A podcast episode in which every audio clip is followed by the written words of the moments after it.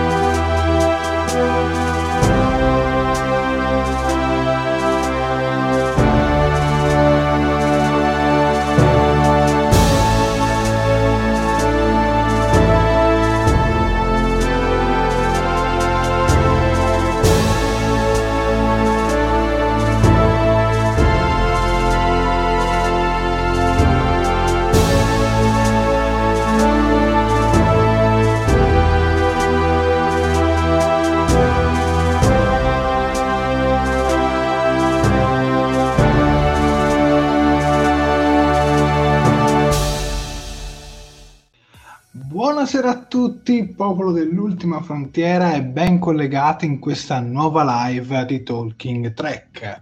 Io sono il capitano Jared e in nostra compagnia abbiamo il primo ufficiale, Sofia.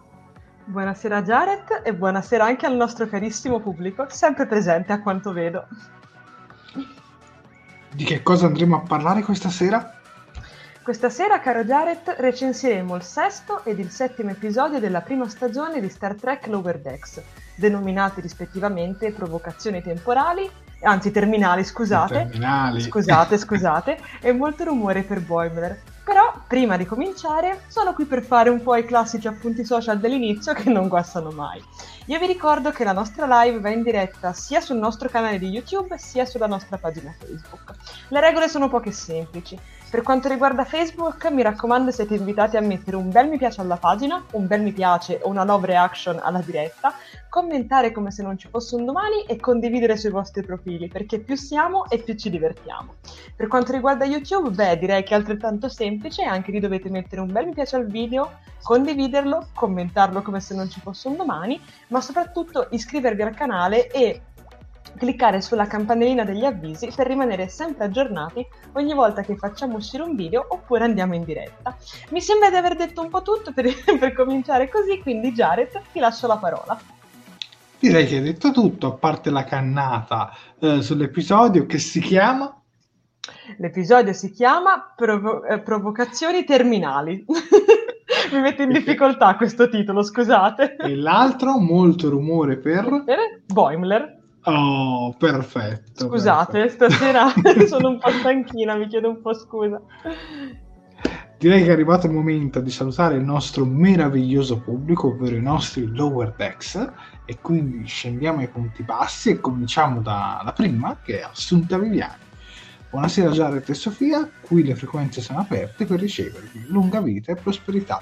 Buonasera Assunta e ben collegata. Poi abbiamo anche il maestro che ci dice buonasera, buonasera anche a lei maestro. Poi abbiamo il nostro compositore, ovvero Stefano Ancis, che ci dice e come ogni venerdì anche io sono qui e ho fatto pure la rima. Buonasera a tutti, buonasera anche a te. Sta diventando un Stefano. club letterario non da poco.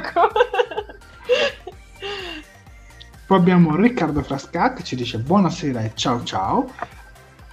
A me le rime belle non vengono facilmente, eh, non tutti.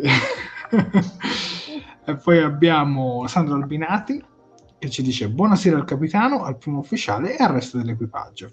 Buonasera tenente Sandro Albinati. Poi saluto i prossimi tre e poi ti lascio la parola, ovvero Alberto Palazzolo, come sempre, ciao ciao. Poi abbiamo Roberto Politi, ciao a tutti, ciao anche a te Roberto. Poi abbiamo Michele Sessa che ci dice lunga vita e prosperità e poi Davide Caldarelli che ci dice buonasera a tutti, lunga vita e prosperità. Lunga vita e prosperità anche a te. Prego Sofia con i prossimi saluti. Ok, continuiamo con Andrea Parolo che ci dice ciao, ciao anche a te caro Andrea. Andiamo avanti con un immancabile ormai, un altro appuntamento fisso delle nostre dirette, ovvero Davide Picillo.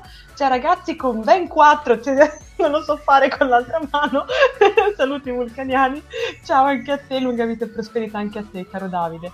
Andiamo avanti con un altro Davide, ma questa volta è Davide Spano che ti dice buonasera. Spero che stasera nessuno di voi sia sfasato. Lo speriamo Mm. anch'io, io ho già fatto i miei strafalcioni, quindi direi che la serata comincia proprio bene.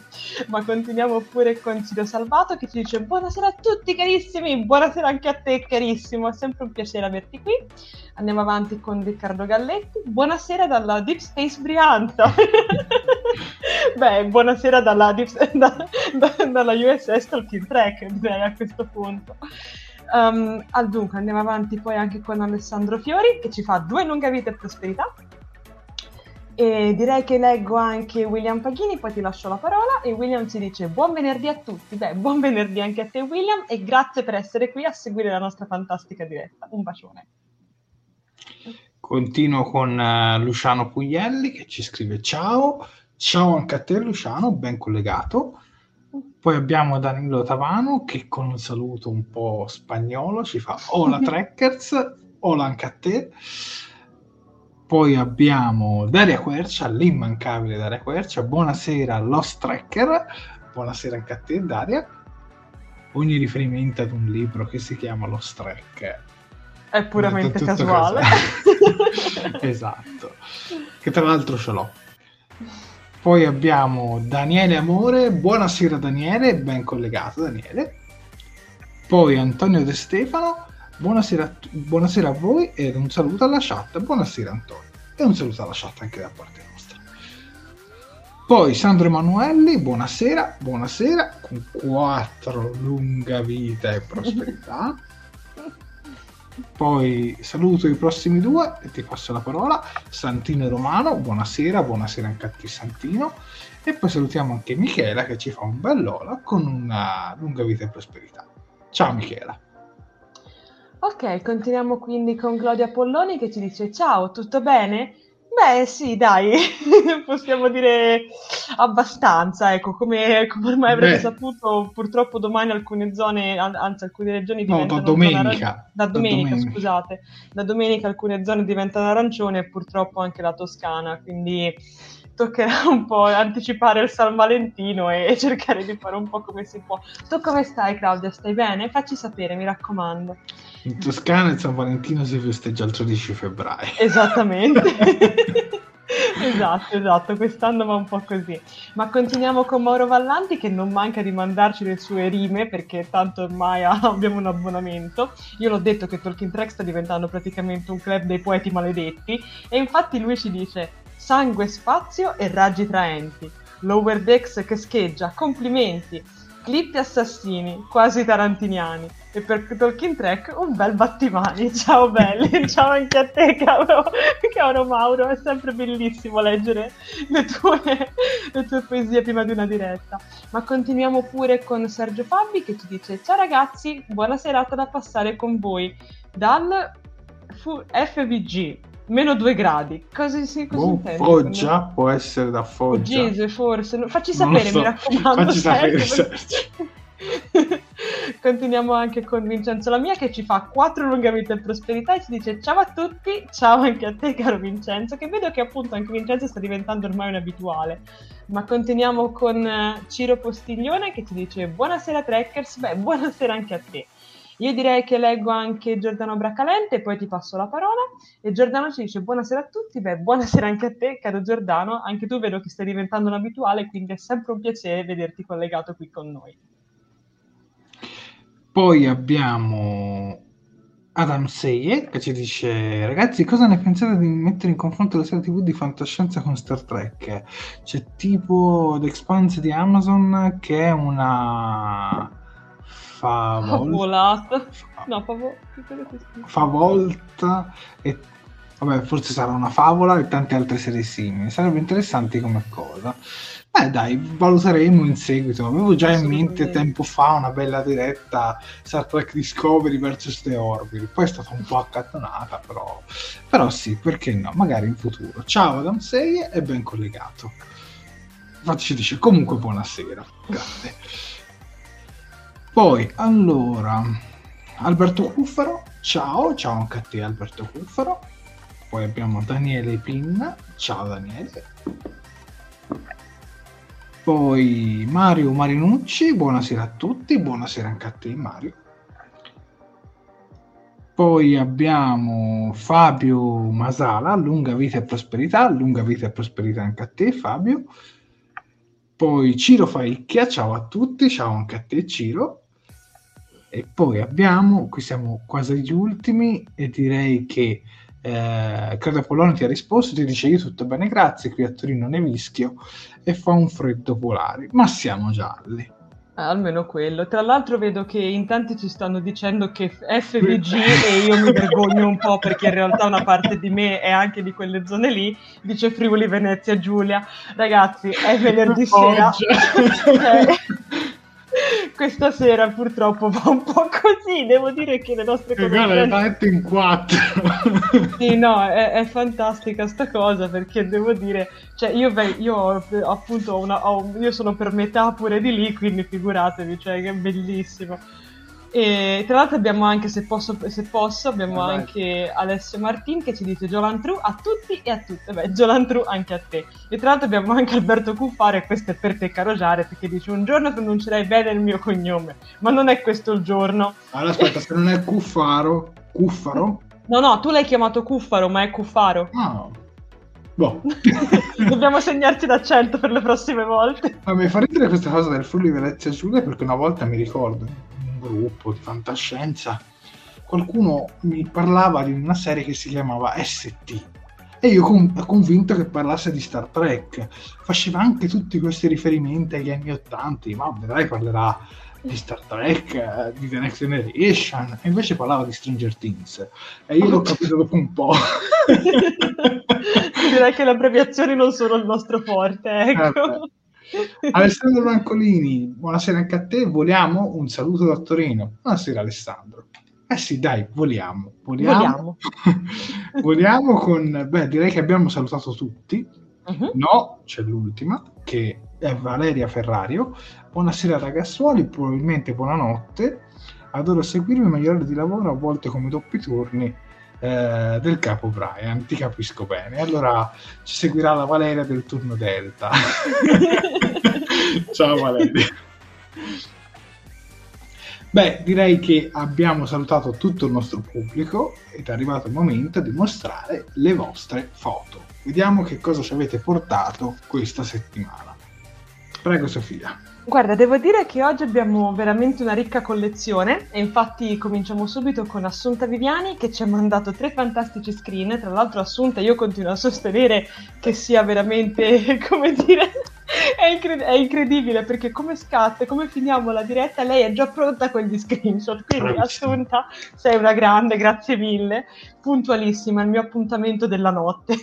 Dunque, qui abbiamo infatti tre screen che ho accuratamente scelto. Partiamo da quello centrale dove vediamo io che sto, diciamo, probabilmente disquisendo su qualcosa riguardo lo scorso episodio e Jared che mi ascolta anche piuttosto compiaciuto e anche concentrato, ecco.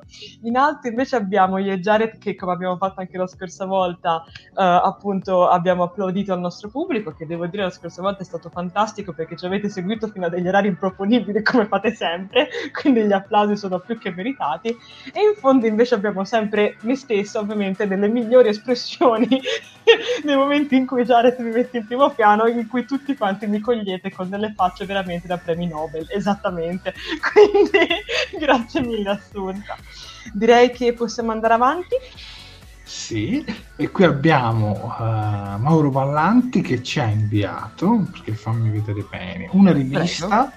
con uh, la serie classica esatto. eh, ritorno degli originali, almeno da quello che leggo. Mhm. Poi qui c'è scritto, poi c'è un bel diciamo quadrettino composto da lui con scritto gli stellari audiolibro, audiolibri dello zio Vallanti e poi c'è anche una sorta di mm, aspetta che cos'è quella, quella in basso a sinistra Allora, quella ci- in basso a sinistra te lo dico io che cos'è. In pratica, avete presente che ne abbiamo tanto parlato di, mh, come dire, di- de- del caro zio Vallanti, se così lo posso chiamare ormai, che ci manda in continuazione poesie, ehm, diciamo, ispirate alla trasmissione o comunque ispirate a Star Trek. E le abbiamo proposto più volte di fare un libricino dove le potesse contenere tutte. Questo è il prototipo del, del libricino con tanto di illustrazione che tra l'altro penso che il gatto sia preso da The Cats of Star, of Star Trek, lo stesso libro che mi avevi fatto vedere anche tu, Jared,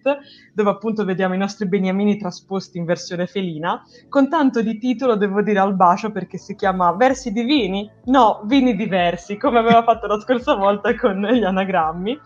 E, e tra l'altro appunto c'è scritto con, che è presentato da Mauro Vallanti, giustamente, voce recitante Sofia Gemmani, ok? Con prefazione di Jared Warhol. E poi c'è, poi c'è un piccolo, ci sono tre righe dove spiego un po' tutto ciò che ci sarà, diciamo, all'interno di questo fantastico ipotetico libro. E se posso permettermi, mi leg- leggo. E dice versi anagrammi talmente aulici che sembrano scritti da un gatto vulcaniano sbronzo. Quindi devo dire che l'introduzione fa l'opera.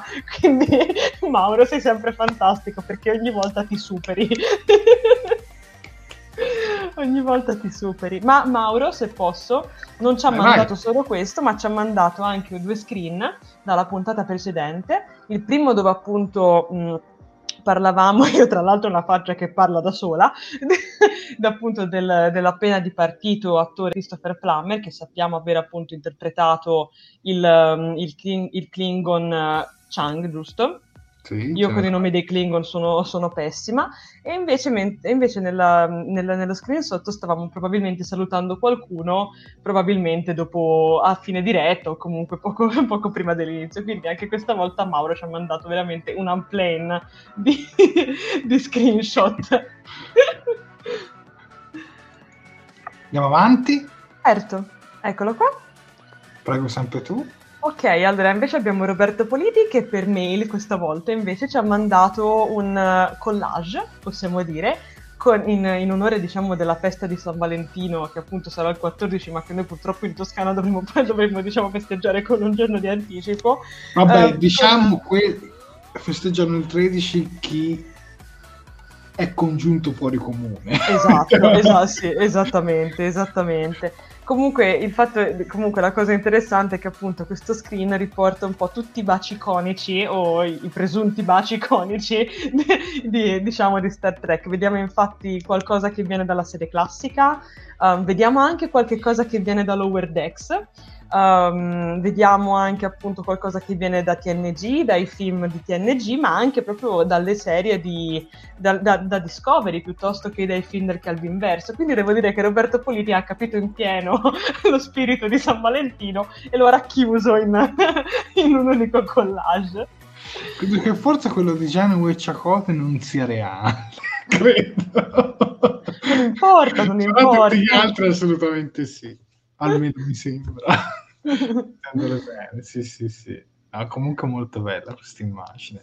Assolutamente, assolutamente. Bravo Roberto. E vedo che c'è anche una Mandesare che, che io apprezzo sempre molto, quindi bravissimo Roberto, devo dire che, che hai colto nel segno, hai l'approvazione della Sofia. Direi che andiamo avanti, se per te va bene Jared. Sì. Abbiamo infatti, vuoi parlarne tu di Oh, questa? questo lo presento io perché Vai. proprio qualche ora prima della diretta la nostra carissima Michela Cosparini nel nostro gruppo credo di Lower X ci ha inviato questa fan art disegnata da lei sembra un fotogramma dell'episodio ma in realtà è una fan art disegnata da lei e colorata da lei è veramente bellissima cioè, veramente bellissima e direi di fare i complimenti a Michela bravissima Michela Bravissima, davvero. Cavolo, infatti sembra quasi, davvero, sembra un frame preso dalla serie, fantastico. Direi che possiamo arrivare all'ultimo, ovvero William Paghini. Vai, vai. Vado io? Ok. William Paghini anche lui ci ha voluto fare diciamo un po' un, un mesciappone riguardante la nostra ultima, la nostra diretta precedente. Infatti ha mandato prima una piccola fotografia appunto del compiante di partito attore Christopher Plummer nei panni appunto di Chang, come abbiamo parlato la scorsa volta. Accanto uno screenshot con, che vede un Jared molto concentrato, una Sofia altresì sorridente, e mentre invece sotto appunto abbiamo noi che stiamo commentando l'episodio precedente appunto con tanto di commento di Daria Quercia che dice Rotto verso la terra, the best film, il mio preferito. Quindi devo dire che William ha diciamo un po' colto nel segno tutto quello che, quello che è stato un po' la sintesi del, della, dell'episodio precedente delle nostre dirette. Direi che a questo punto le foto del pubblico sono finite, quindi possiamo proseguire. Proseguiamo e quindi arriva il momento di mettere le mani sulle tastiere e di dare un voto da 1 a 10 a questi due episodi, ovvero il sesto e il settimo della prima stagione di Star Trek Lower Decks. Però, visto che è passata qualche settimana, io direi di spiegare un pochino, raccontare molto velocemente questi due episodi, così almeno rinfreschiamo un po' eh, le idee a chi magari non, ha, non riesce ad associare al titolo l'episodio. Prego Sofia, provocazioni terminali. Oddio, eh, è un episodio in realtà dove succedono molte cose, quindi è un po' difficile riassumerlo in un'unica fase. Diciamo che, um, come dire, scusate, devo fare mente locale. Abbiamo appunto questo simpatico badge che in realtà è diciamo un ologramma creato da Rutherford per impressionare la nostra piccola Tandy e diciamo farle superare la paura diciamo di camminare nel vuoto, corso che scopriamo non aver mai superato quando era all'accademia, ma si è trovata un buon voto e ha lasciato correre e appunto che però questo badge vedremo presto che si rivolterà contro di loro e al pari di un Moriarty come, come viene più volte citato anche all'interno dello stesso episodio della se- da, diciamo appunto mh, si rivolgerà contro di loro e loro si troveranno ad affrontarlo, mentre intanto la Serritos e il suo staff principale si troverà diciamo in, in, coinvolto in una missione. Prego Jared. Vabbè, io sarò molto più sintetico. Grazie, molto io non sono mai brava. molto rumore per Voimer, praticamente all'episodio in cui eh, mentre Rutherford sta facendo degli esperimenti per velocizzare il teletrasporto, eh, Boimer si offre come volontario e ne diventa una vittima perché gli succederà qualcosa che lo renderà, diciamo, ci sarà molto rumore per Boimler e quindi lui dovrà farsi curare per questa cosa che gli accadrà. Sì, altrimenti poi racconto troppo. Tanto c'è l'analisi. Giusto. E a questo punto diamo un voto io e te e poi leggiamo tutti i vostri voti fra i commenti, fra la chat. Prego Sofia, inizia tu. Ok, guarda, in realtà comunque i miei voti per questa serie devo dire che stanno avendo un po' una, una, media ben definita, infatti anche in questo caso ho deciso di dare 7 a provocazioni terminali, 7 un voto in realtà è un 7 molto pieno, e sette e mezzo a molto rumore per Boimler. Sicuramente due episodi molto interessanti, provocazioni terminali è, è, qualcosa di assurdo nel senso positivo del termine, tutto ciò che succede va veramente oltre quello che mi sarei mai potuto aspettare da una serie di Star Trek. Per quanto riguarda invece molto rumore per Boimler, sinceramente l'ho apprezzato ho apprezzato molto come vengono sviluppati determinati personaggi e quindi appunto ho deciso di dare un 7,5. Prego Jared. Io invece do un uh, e mezzo per provocazioni terminali. Che l'episodio mi è piaciuto molto, però non mi molto. Non mi è piaciuto molto il linguaggio, perché credo che sia l'episodio con il linguaggio più scurile fra tutti gli episodi di Lower Decks.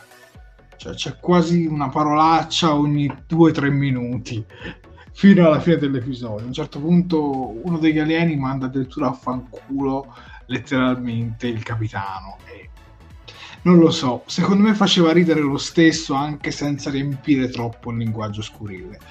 E quindi sei e mezzo a provocazioni terminali, mentre l'altro vi sorprenderò perché gli do un bell'otto.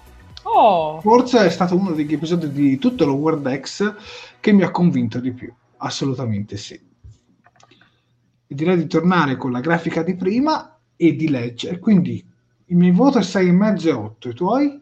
I miei sono 7 e 7,5.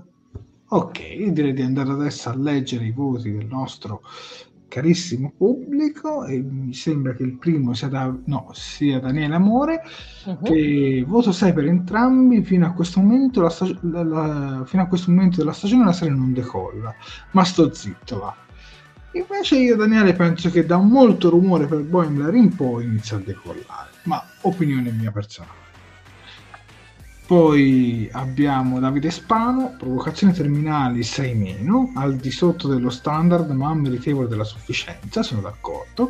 Molto rumore per Boimler, 7,5 meno. No, 7,5 sì, 7,5 meno, molto convincente.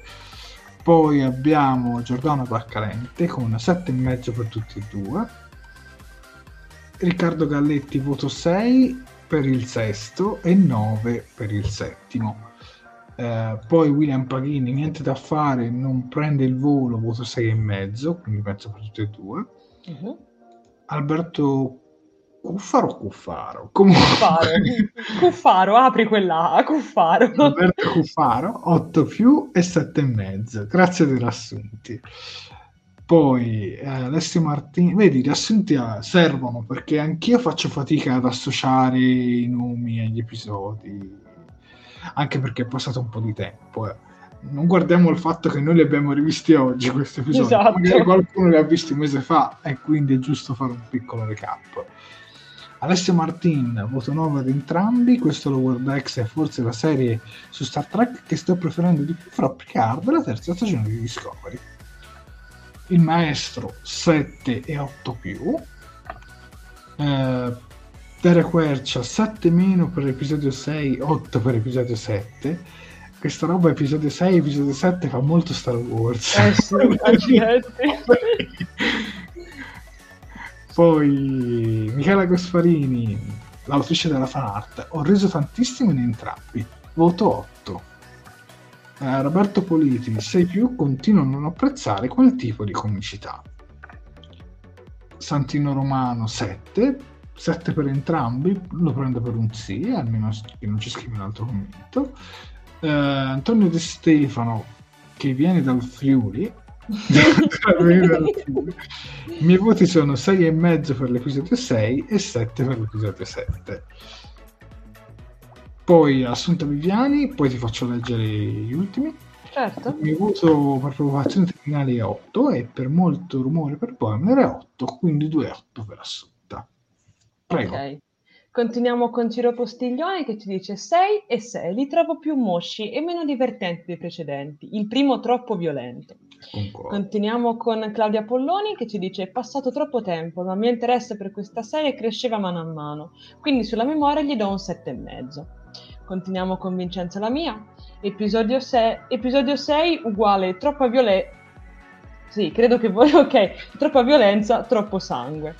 E Alberto Palazzolo ci dice 5,5 e 8,5. Accidenti, devo dire che c'è. Ah, possiamo dire che tutti apprezzano di più molto rumore per Boeing. Eh sì, assolutamente, questo sì, si nota molto. Continuiamo con uh, Stefano Ancis che ci dice oggi esagero, 8 a entrambi, mi hanno divertito, tante citazioni e momenti interessanti. Ma continuiamo con Mario Man- Marinucci che ci dice 6 e 8. Io continuerei anche con uh, Riccardo Frascatti che ci dice 7 e mezzo e 7 e tre quarti. Luna, Riccardo. No, io direi, guarda, io direi che leggo anche Vincenzo e Mauro e poi ti lascio la parola, Jared.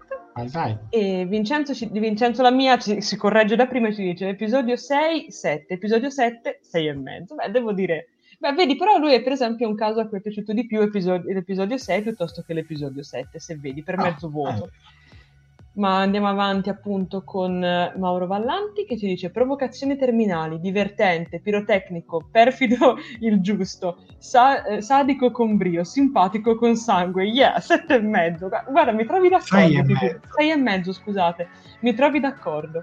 Molto rumore per Boimler, carino, simpatico, diverso. Comincia a servire, ad, comincia a, diver- a, diver- a divertire, scusate, piano piano la serie. Sei e mezzo anche a lui.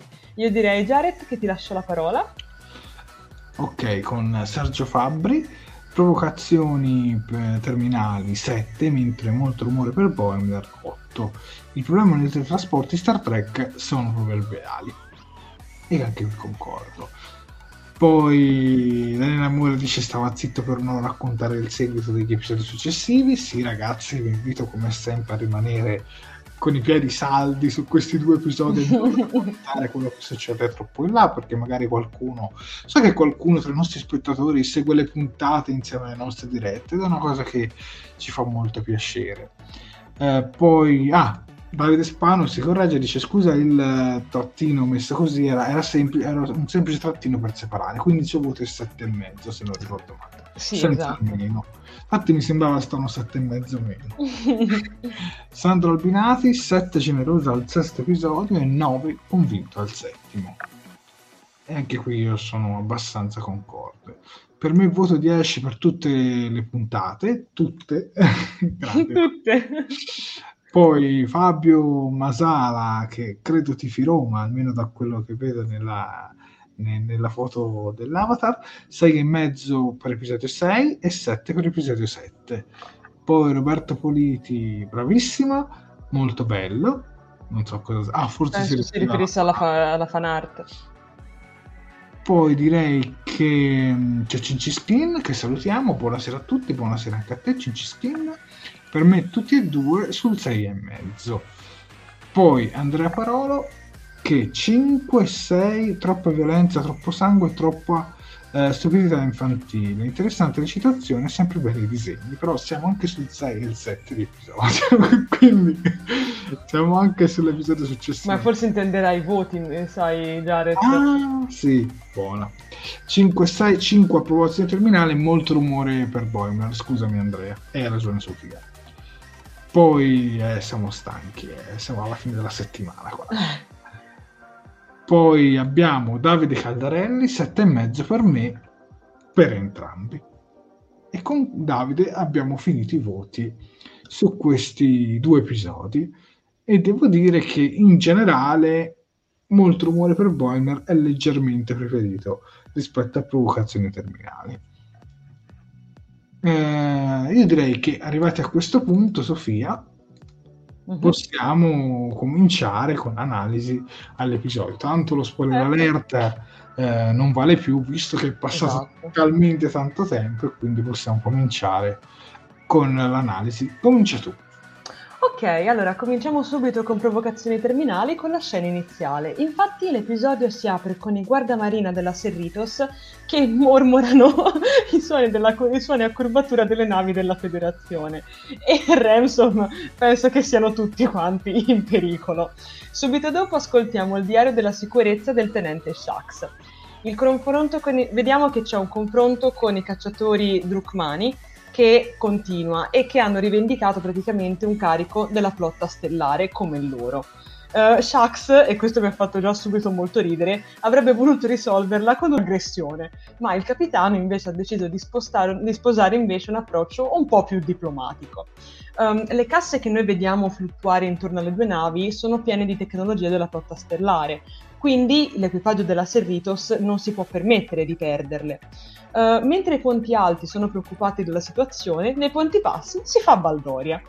Mariner per sbaglio, infatti, mentre sono diciamo, in quella che poi sembra una sala mensa, urta Tana mentre sta mangiando dei nachos.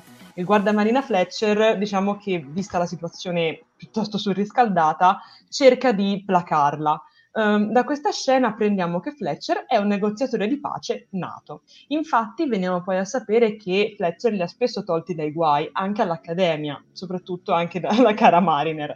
Nel frattempo Tandy racconta a Rutherford che non è capace di camminare nello spazio. Così il caro Rutherford si offre di aiutarla attraverso il ponte ologrammi con un programma che ha appena finito di collaudare.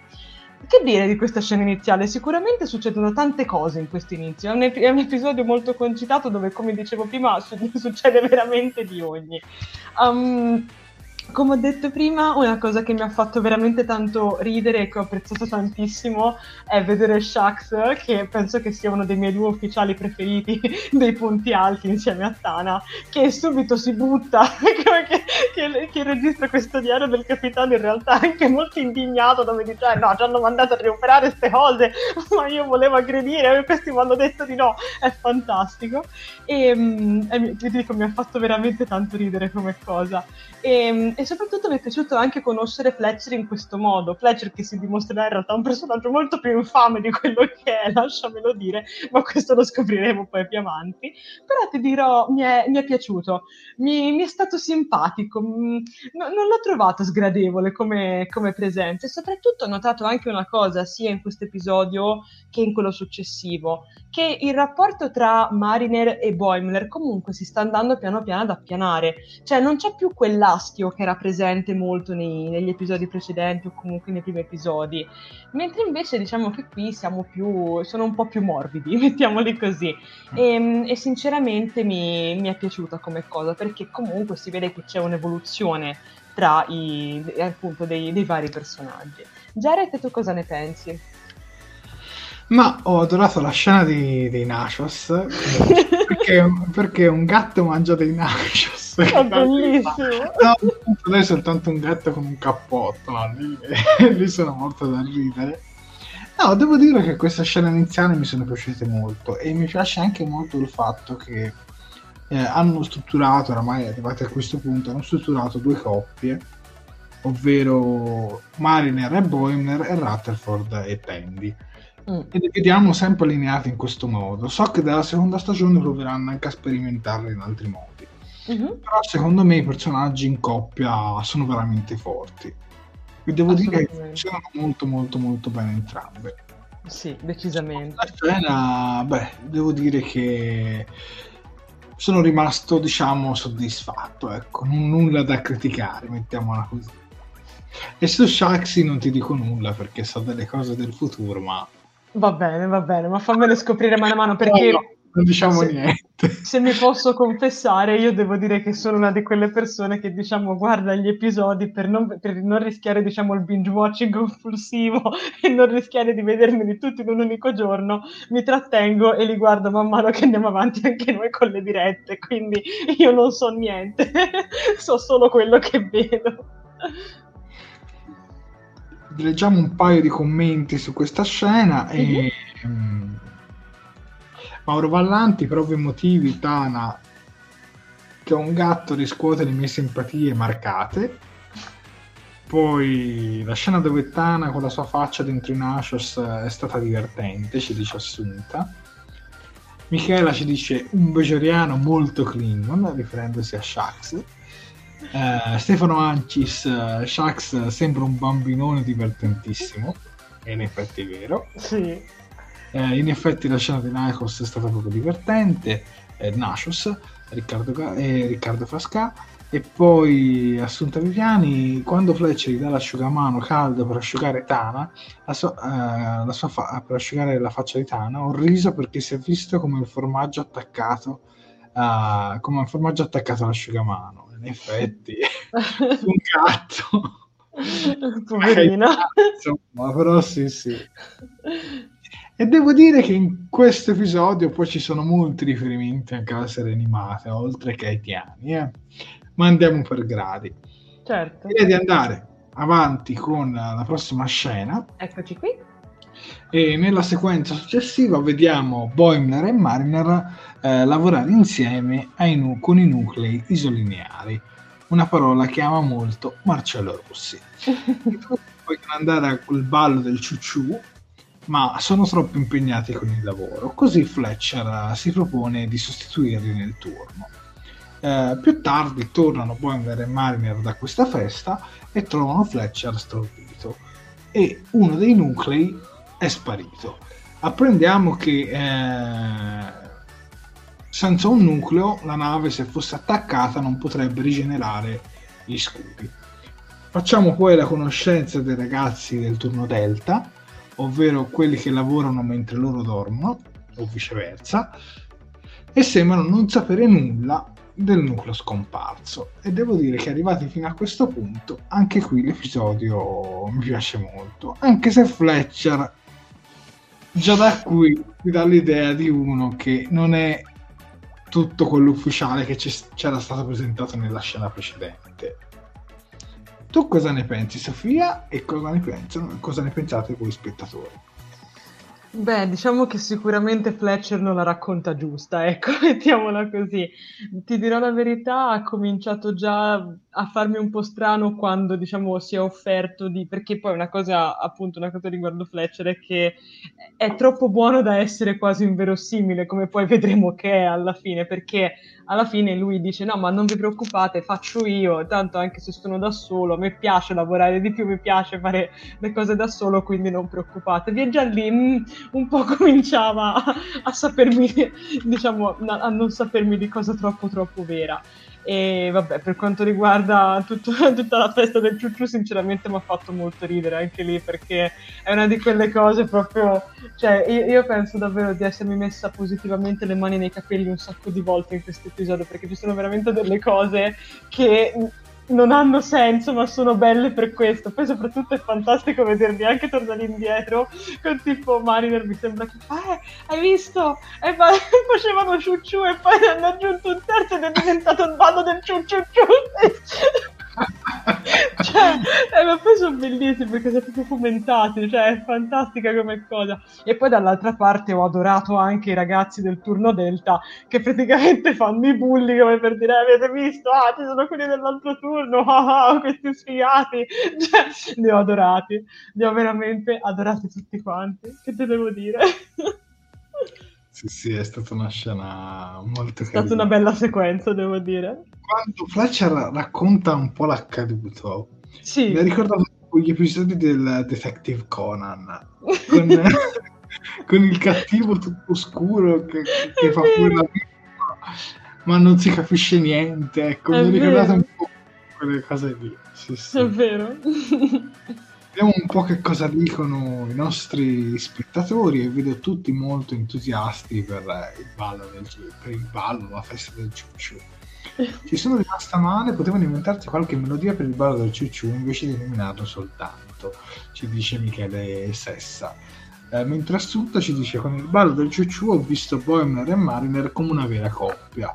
Il maestro ciu ciu ciu, dice tre volte, l'idea del ballo del ciucciù mi è piaciuta. Voglio vedere quante volte dico ciucciù in un ciucciù. Voglio sapere come si fa il ballo del ciucciù. Lo voglio sapere anch'io. Eh, l'equipaggio del trenino è subito Vignone nello spazio. Non ricordo più le feste di Capodanno. Sì, è vero. Mariner fantastica, se andavesse Martin. Eh, il ballo del ciucciù penso è come un trenino, sì eh, le cose surreali e nonsense mi fanno morire ogni volta. Bellissimo il ballo del ciucciù. Eh, certo, il ballo del ciucciù e il turno delta sono. Beh, mi hanno fatto sganasciare, ci dice Riccardo Frasca. Ad un certo punto pensavo che Fletcher ci fosse fumato o bevuto il nucleo. Questi sono i commenti su questa seconda scena. Ma arriviamo alla terza. Eccoci qui. Che presento io. Okay. Uh, Rutherford porta Tandy nel ponte ologrammi e avvia il programma allenamento Rutherford Beta 2.5 e da lì facciamo la conoscenza di Commi in italiano o Begei in lingua originale. Io lo chiamerei Commi per seguire un po', visto che questa è una diretta italiana. Seguiamo la versione italiana. Poi se dite anche Begei fra commenti va bene lo stesso. Eh, che poi Commi è un adattamento da comunicatore. È un'abbreviazione. Badge, a badge perché non lo chiamano anche il badge. Dunque, eh, Commi è un tutor virtuale che può aiutare a spiegare tutti gli esercizi della flotta stellare. Tandy le chiede di come recuperare un carico fluttuante nello spazio aperto. Commi dice va bene, ti aiuto subito e mentre dice questa cosa si blocca e Rutherford lo ficca più volte per farlo ripartire. E lì, diciamo, iniziano ad esserci un paio di problemi. Poi la nave aliena comincia a colpire la Serritos invertendo il raggio traente invece che raccogliere il, i carichi che li lancia addosso. Eh, e nel punto ologrammi si disattivano i parametri di sicurezza. Tutto questo perché hai disattivato il nucleo, non si rigenerano gli scudi e quindi succede tutto questa, questo domino, come tutte le cose a catena. Ecco, sì, un effetto domino si può dire e nel punto ologrammi si disattivano i parametri di sicurezza e Commi comincia a comportarsi in maniera violenta. E da qui poi assistiamo alle intere sequenze dove vediamo Rutherford e Tandy sfuggire a Commi che praticamente li vuole uccidere e vediamo anche strappare con la bocca la testa ad, alcune, ad alcuni ologrammi su Bejor perché sono ologrammi però, insomma, quando ho visto quella scena, io un pochino ci sono rimasto per Star Trek. Se era ricchi e morti, sti cavoli. Ma in Star Trek mi ha fatto un po' strano. Magari sarà che mi devo abituare, però l'ho trovata eccessivamente violenta. Cioè, poi l'idea di Com in sé l'ho adorata. Mettiamo per iscritto, l'ho adorata l'idea di Com in sé. Tra l'altro ho visto che vendano anche proprio i badge eh, di Commi online e le voglio assolutamente acquistare, cioè sia la versione con la faccia dolce sia con la versione con la faccia cattiva e le voglio assolutamente acquistare. Però ti dico, questo linguaggio un po' troppo scurile, questo non lo so, a me no, non è piaciuto molto, ti dico la verità. Però mi è piaciuta la cosa che alla fine, nonostante lui fosse un comunicatore, è come se avesse un corpo umano soffre il freddo, soffre la stanchezza e quindi questa cosa qua l'ho trovata molto funzionale a, alle intere sequenze. Tu cosa ne pensi Sofia e cosa ne pensate voi spettatori? Ma guarda, ti dirò allora, secondo me era piuttosto prevedibile il fatto che Comi si sarebbe poi rivelato essere uno psicopatico, perché ragazzi, cioè, basta guardarlo in questa immagine per capire che c'è qualcosa che non va in questo comunicatore, cioè ha uno dei sorrisi, penso, più inquietanti sulla faccia del globo terracqueo e addirittura su tutta la Serritos. Per quanto riguarda, ti dirò, tutto il fatto in sé, allora, chiaramente è qualcosa che non siamo, chiaramente, come detto giustamente anche tu abituati a vedere in Star Trek. Però come abbiamo visto anche con Discovery, in realtà le scene violente comunque stanno cominciando a diventare anche di routine. Abbiamo visto delle scene violente sin dalla prima stagione di Discovery. È chiaro che questo è un altro tipo di violenza, Però probabilmente. No, no, no, Questa ma questo... è gratuita mettiamola così. Però io non l'ho trovata sgradevole, perché alla fine diciamo che il fatto che questo, che, cioè che Commi sia un ologramma, rende il tutto molto più sensato. Da mani nei capelli per il no sense, ma nel no sense comunque ha un senso. Cioè, per, per, darti un'idea, se fosse stata probabilmente una forma aliena che fosse andato in giro a, mm, come dire, a, ad uccidere la gente così sulla Serritos, ci sarei rimasta male e probabilmente l'episodio l'avrebbe bloccato, soprattutto se non gli avessero dato un motivo apparente per farlo. Ma il fatto di essere un ologramma, secondo me, aiuta molto agli sceneggiatori a trovare delle soluzioni molto più semplici e molto più rapide. Per questo comunque a me è piaciuta come, come cosa. E poi che dire, alla fine questo come abbiamo visto, anzi come vediamo chiaramente, è un prodotto animato e nei prodotti animati si può anche usare molto di più sotto questo punto di vista. Non c'è chiaramente il problema del budget, non c'è il problema degli effetti speciali e secondo me così come hanno usato anche con diciamo, i design degli alieni, hanno potuto benissimo fare con la, con la violenza.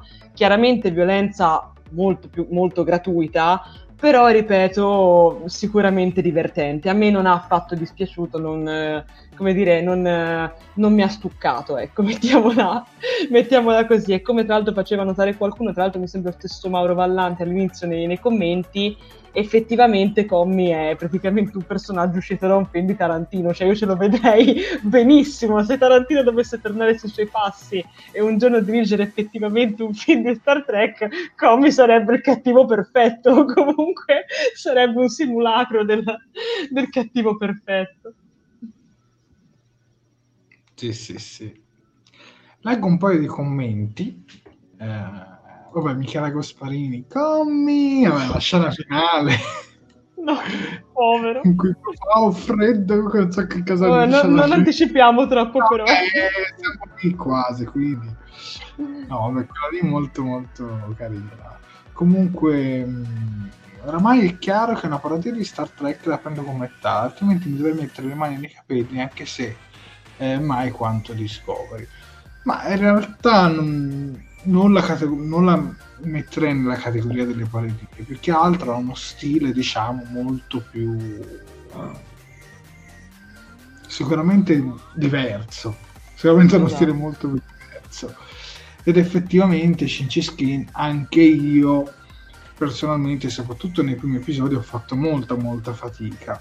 Però devo dire che già dall'episodio successivo a questo ho fatto un bel salto in avanti. Devo dire che la sto apprezzando di più questa serie. Riccardo Frasca, certo Commi ci mette un po' troppo a caricare. Commi è la versione fantascientifica e psicopatica della graffetta di Office. È vero. Eh, la barra di caricamento lenta su Com geniale. Eh, vedere Rutherford e di questa passeggiata nello spazio mi è piaciuto molto anche se dopo scoppia il caos, ci dice Assunta. Eh, Riccardo Galletti conferma meravigliosa citazione dell'odiosissima clip di, di Office 97, mi sono ribaltato sulla serie. Della Quercia, posso preferire Beggi? Certo.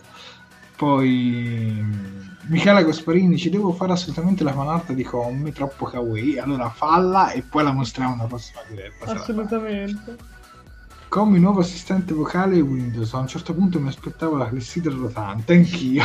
Sono sincero, anch'io. Uh, poi abbiamo, mi fa ridere che Commi ha i guanti e le scarpe, anche secondo me, però è carino, cioè assolutamente carino. Io vi dico una cosa, quando ancora la serie non l'avevo vista tutta. E vedevo comunque le, noi comunque gli articoli in pagina quando ancora c'era Max comunque li pubblicavamo perché certo. comunque stare al passo. E io vedevo queste immagini promozionali e rimanevo come dire ma seriamente un, un delta che uccide tutte queste persone. E poi ero rimasto molto scettico. Poi quando ho visto l'episodio un po' l'ho rivalutato, però continuo a pensare che sia un po' troppo violente alcune scene. Giusy Moravito, ciao, ciao anche a te Giusy. Poi, anche se c'era tanta violenza, a me ha fatto ridere tutta la faccenda. Vero, è poco track, ma una piccola deviazione ci stava, secondo Stefano. Eh, Andrea Paroli, in effetti qui il politicamente corretto di Star Trek è assente. Eh, poi sì, li voglio anch'io e li indosserò a seconda del mio umore della giornata. Intende i badge perché in realtà ci sono e credo siano anche prodotti ufficiali. Eh, come psicopatico va assolutamente acquistato. Eh, come geniale ma violento, ci dice Giusy. Eh, e poi ci sono altri commenti sempre su, su Commi. Eh, la scena splatter del mercato bajoriano ha lanciato anche a me un istante perplesso ma si vede che anche un ologramma di un guardiamarina può rompersi, mica solo l'MOE di Voyager, il medico grafico. Sì, poi più che altro il fatto che siano ologrammi sotto sotto rende la scena meno violenta, perché comunque esatto. tu dici ok, vabbè, ma ha ucciso ologrammi, non ha ucciso persone, però lì per lì un pochino mi ha lasciato un po' un sussulto. Eh, come sembra il finamento del DNA del film di Jurassic Park. Oddio. Vabbè, dai, io ci vedo anche bene anche un bel pupazzetto di Commi. Ah, chissà se Star Trek eh, ne produrrà. Magari reversibile, cioè che lo, che lo giri a seconda di, di come lo giri ti viene la faccia felice oppure la faccia da psicopatico. Sicuramente non da regalare a un bambino. Direi di no.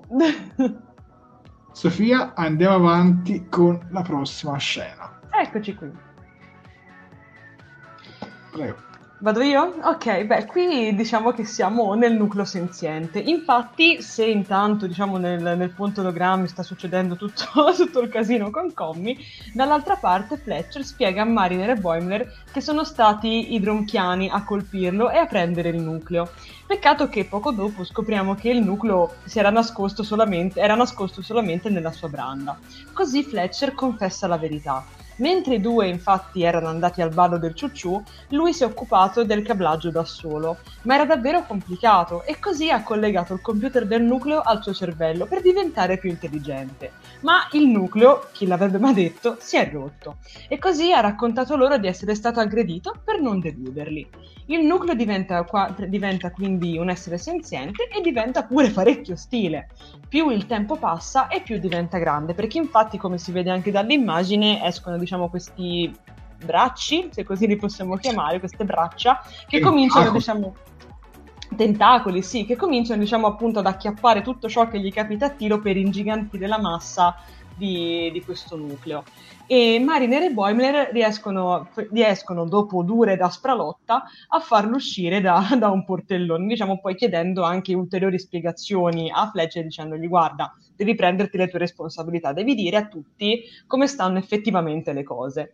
Che dire, anche questa è sicuramente una sequenza molto concitata. Qui, qui devo dire che Fletcher mi è cascato. Cioè, mh, mm, allora, odioso, però in un certo senso anche comprensibile. Cioè, alla fine, no, ma poverino, cioè lui alla fine il suo lo voleva fare per bene, ma, ma non ce l'ha fatta e più che altro mh, mi, mi, è rimasto un po' antipatico il fatto che appunto abbia deciso piuttosto che dire ho bisogno di una mano, ho bisogno di aiuto, magari poteva rimanere qualcuno ma invece che andare tutti quanti al ballo del ciucciù per darmi una mano, ha preferito diciamo fare un po' di testa sua, che in molti casi è bene, ma in questo caso è stato praticamente il devasto e ha, fatto più danni della grandine, come si suol dire. Quindi Fletcher mi dispiace, ma no, mi sei, mi sei scaduto tantissimo.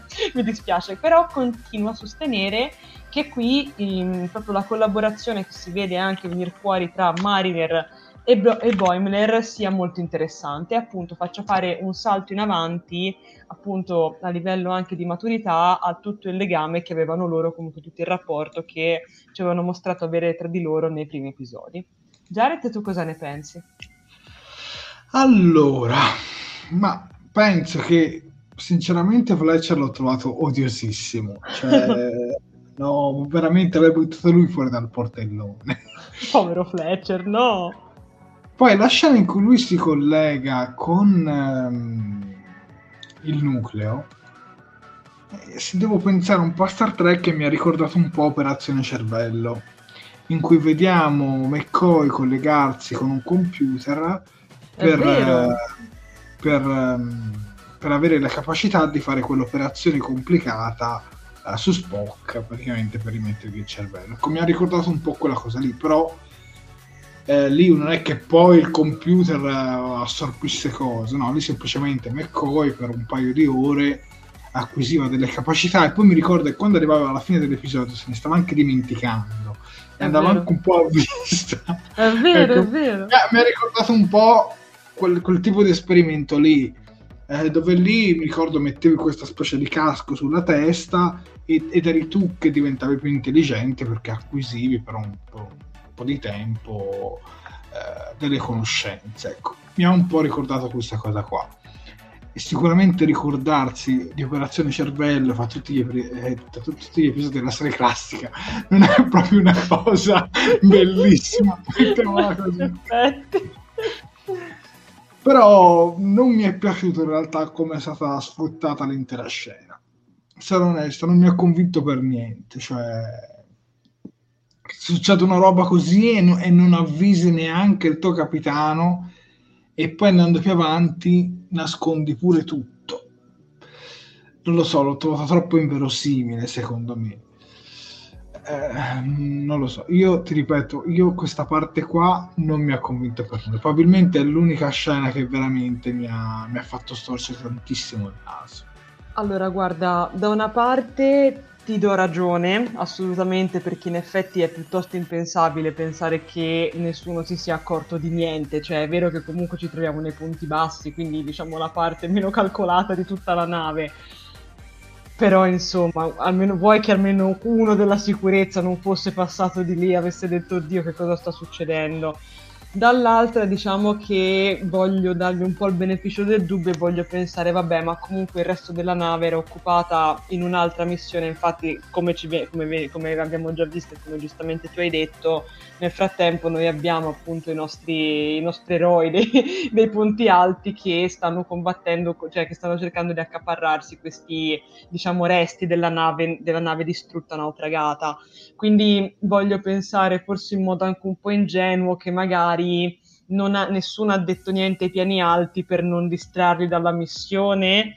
È, un, è, una cosa molto che si va molto di fantasia, però insomma voglio provare a giustificarli, insomma. però Ma comunque qui sì. una corte marziale. Eh, no, no, sì, concordo, concordo, assolutamente. Vabbè, però per lo spirito di Lower Decks si può anche lasciare un po' di licenza poetica, ecco, mettiamola esatto, così. Esatto, Scopri car, mamma mia, cioè eravamo mm. tutti con i E Vincenzo concorda con te, Sofia. Grazie. Ma vediamo gli altri commenti.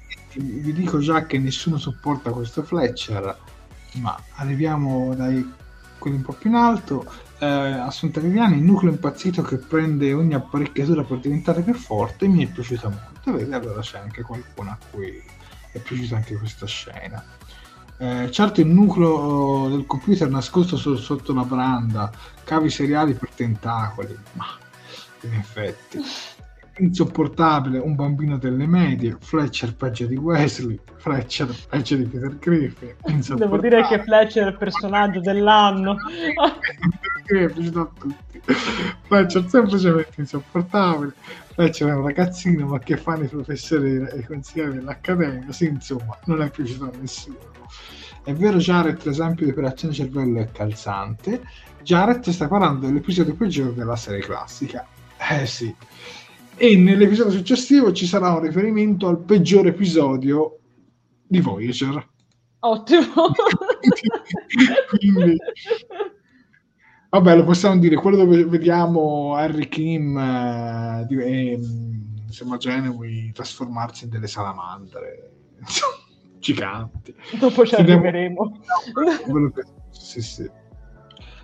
Andiamo avanti con la prossima scena, che è anche l'ultima, poi finiamo questo episodio. Eh, l'episodio si conclude con il nucleo che, com- una volta uscito dal portellone, comincia a, vol- a volare verso i trucmani e comincia ad attaccare la nave, sventando così il pericolo per la Serritos. E quindi la Serritos non deve fare niente perché fa tutto il nucleo.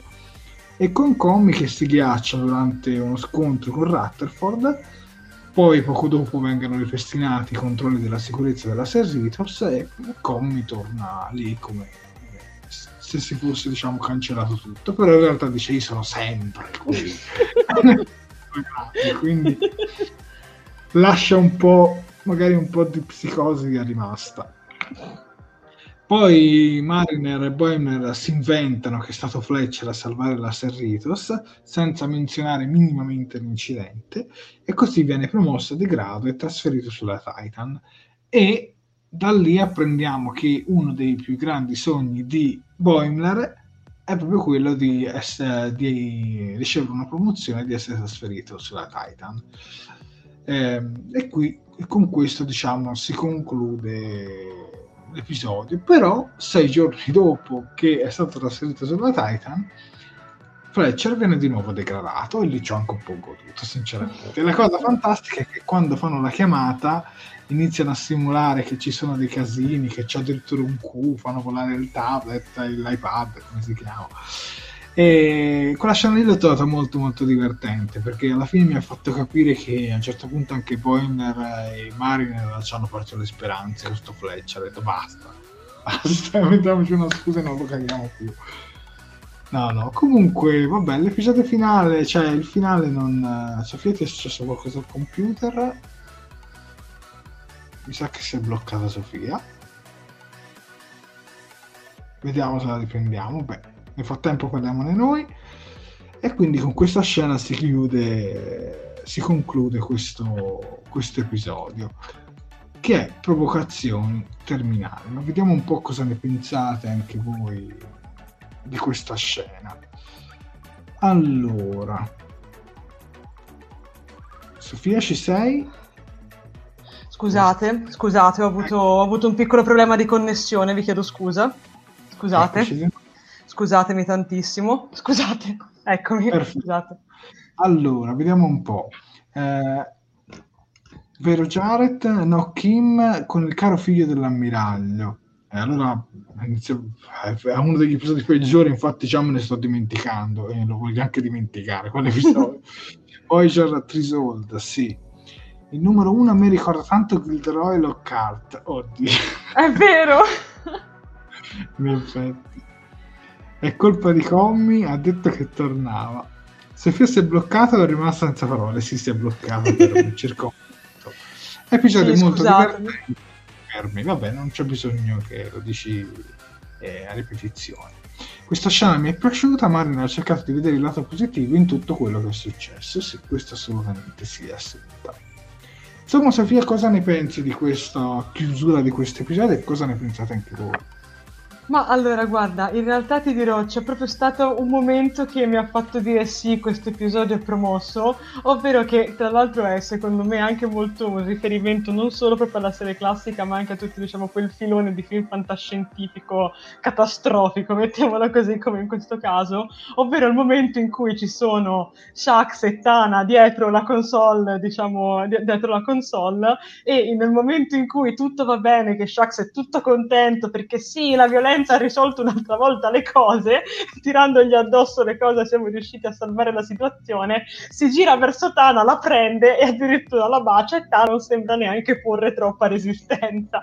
E questa cosa lì l'ho tipo adorata perché è stata proprio una cosa totalmente inaspettata che non mi sarei, non avrei mai creduto di vedere, ma l'ho vista. E ragazzi, io continuo a sottolineare che loro due sono i miei due personaggi dei piani alti preferiti. Per quanto riguarda il finale, sarò brevissima. Sì, anche io ci ho goduto quando Fletcher poi è stato degradato anche a bordo della, della Titan. In effetti, sì, ecco. Leggiamo gli ultimi commenti su questo episodio e poi passiamo al successivo. Il fatto della promozione per, sbarra- per per sbarazzarsi del problema direi quasi un classico in ambito militare. Eh, Riccardo Pascal, l'episodio mi piace nonostante quel, fre- quel Fletcher. Beh, e direi che con questa ultima scena concludiamo questo sesto episodio e direi di passare subito al settimo. Sofia, introduci tu la prima scena. Oh, ok, cominciamo con, come si vede qui, il cane. Quindi l'episodio, che si chiama appunto Molto, rumo- Molto rumore per Boimler, si apre con un cane creato da Tandy che va a svegliare Boimler e Marin o comunque a dargli fastidio dopo una lunga giornata di lavoro.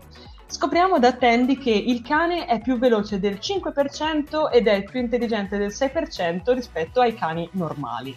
Infatti Tandy ha modificato a mano 6 miliardi di sequenze. La scena si conclude con il cane che a un certo punto, come nei migliori film degli esorcista, incontrando appunto Star Trek, si contorce, gli diventano gli occhi gialli e cammina sul soffitto dei, appunto dei, diciamo, de- degli alloggi, chiamiamoli così, dei piani bassi. Beh, e che dire, sicuramente vedere, la- cioè, a parte che Jared si è riuscito a prendere un momento bellissimo, perché cioè, se guardiamo bene questa, questa scena c'è Tandy che è contentissima, il cane probabilmente più contento di lei, e tutti gli altri sono arrabbiatissimi, persino Rutherford, che è difficilissimo vedere arrabbiato, eh, sono arrabbiatissimi con lei perché li sta, ten- li sta continuando a tenere svegli dopo una lunga giornata di lavoro. E devo dire che questa scena iniziale l'ho adorata, che poi il cane è qualcosa di fantastico e, e diventerà man mano sempre più inquietante se poi ci guardiamo. E, che dire, sicuramente un, un- ottimo inizio di episodio, ecco, almeno secondo me. Tu che ne pensi, Jared? Assolutamente concordo, mi è piaciuto tantissimo all'inizio e tra l'altro questo cane, da quel che si percepisce, è anche un cane femmina, quindi sarebbe Sì. una cane, però la chiami il cane. No, si e chiama il cane. il cane, è poco da fare.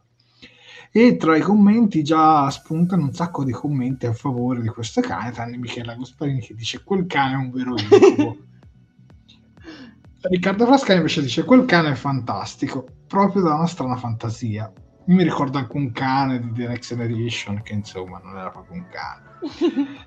Poi Stefano Ancis, il cane l'ho trovato geniale. Il cane è grande rivelazione, non me lo aspettavo, ci dice Mauro Parlanti. Questa bella cagnolina mi è piaciuta, certo un po' inquietante, però carina.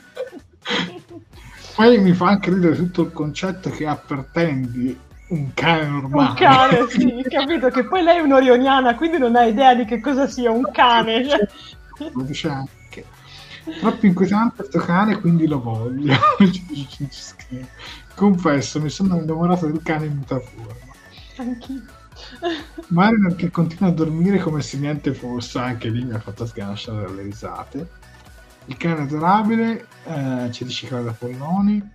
Eh, quando diventa un cubo rotola via, questo un pochino dopo anche mi ha fatto ridere. Che spettacolo quel cane, ci dice Riccardo Galletti. Anche il tenente Colombo chiamava Bass- il suo Basset Town cane. Bene, È quindi... vero. sì, sì, sì. Vabbè, questa scena diciamo è molto simpatica e devo dire che mettere il cane che si contorce e poi subito dopo la sigla è stato fantastico secondo me. Andiamo avanti con la successiva e quindi arriviamo con uh, nella scena dove iniziano ad esserci veramente problemi per Boimler perché nella prossima scena si apre con il diario del primo ufficiale Ransom eh, dove racconta che un team di elite della Serritos è stato scelto per mettersi in contatto con una colonia contadina pisepiana in un territorio conteso. Il capitano Freeman, Shax e lui sono stati reclutati per la loro competenza nella germinazione dei semi di roulotte. In loro assenza il comando della Serritos è affidato a un capitano ospite, tipo Cellico per dire. E Rutherford sta lavorando a delle riparazioni del teletrasporto, deve renderlo 7 decimi più veloce. Boimler si offre come volontario e le cose non vanno proprio benissimo. Boimler si ritrova fuori fase e trasmette un rumore assordante. Il capitano Amina, il capitano ospite e i suoi ufficiali anziani salgono in plancia eh, apprendiamo che si chiama Mina, il capitano, ed è un ex compagno dell'Accademia amica di Mariner. Boimler sale in plancia e infastidisce tutti, così viene chiamato subito al rapporto in infermeria. E con questo si chiude questa, questa sequenza. Che dire, questa parte sinceramente mi è piaciuta molto.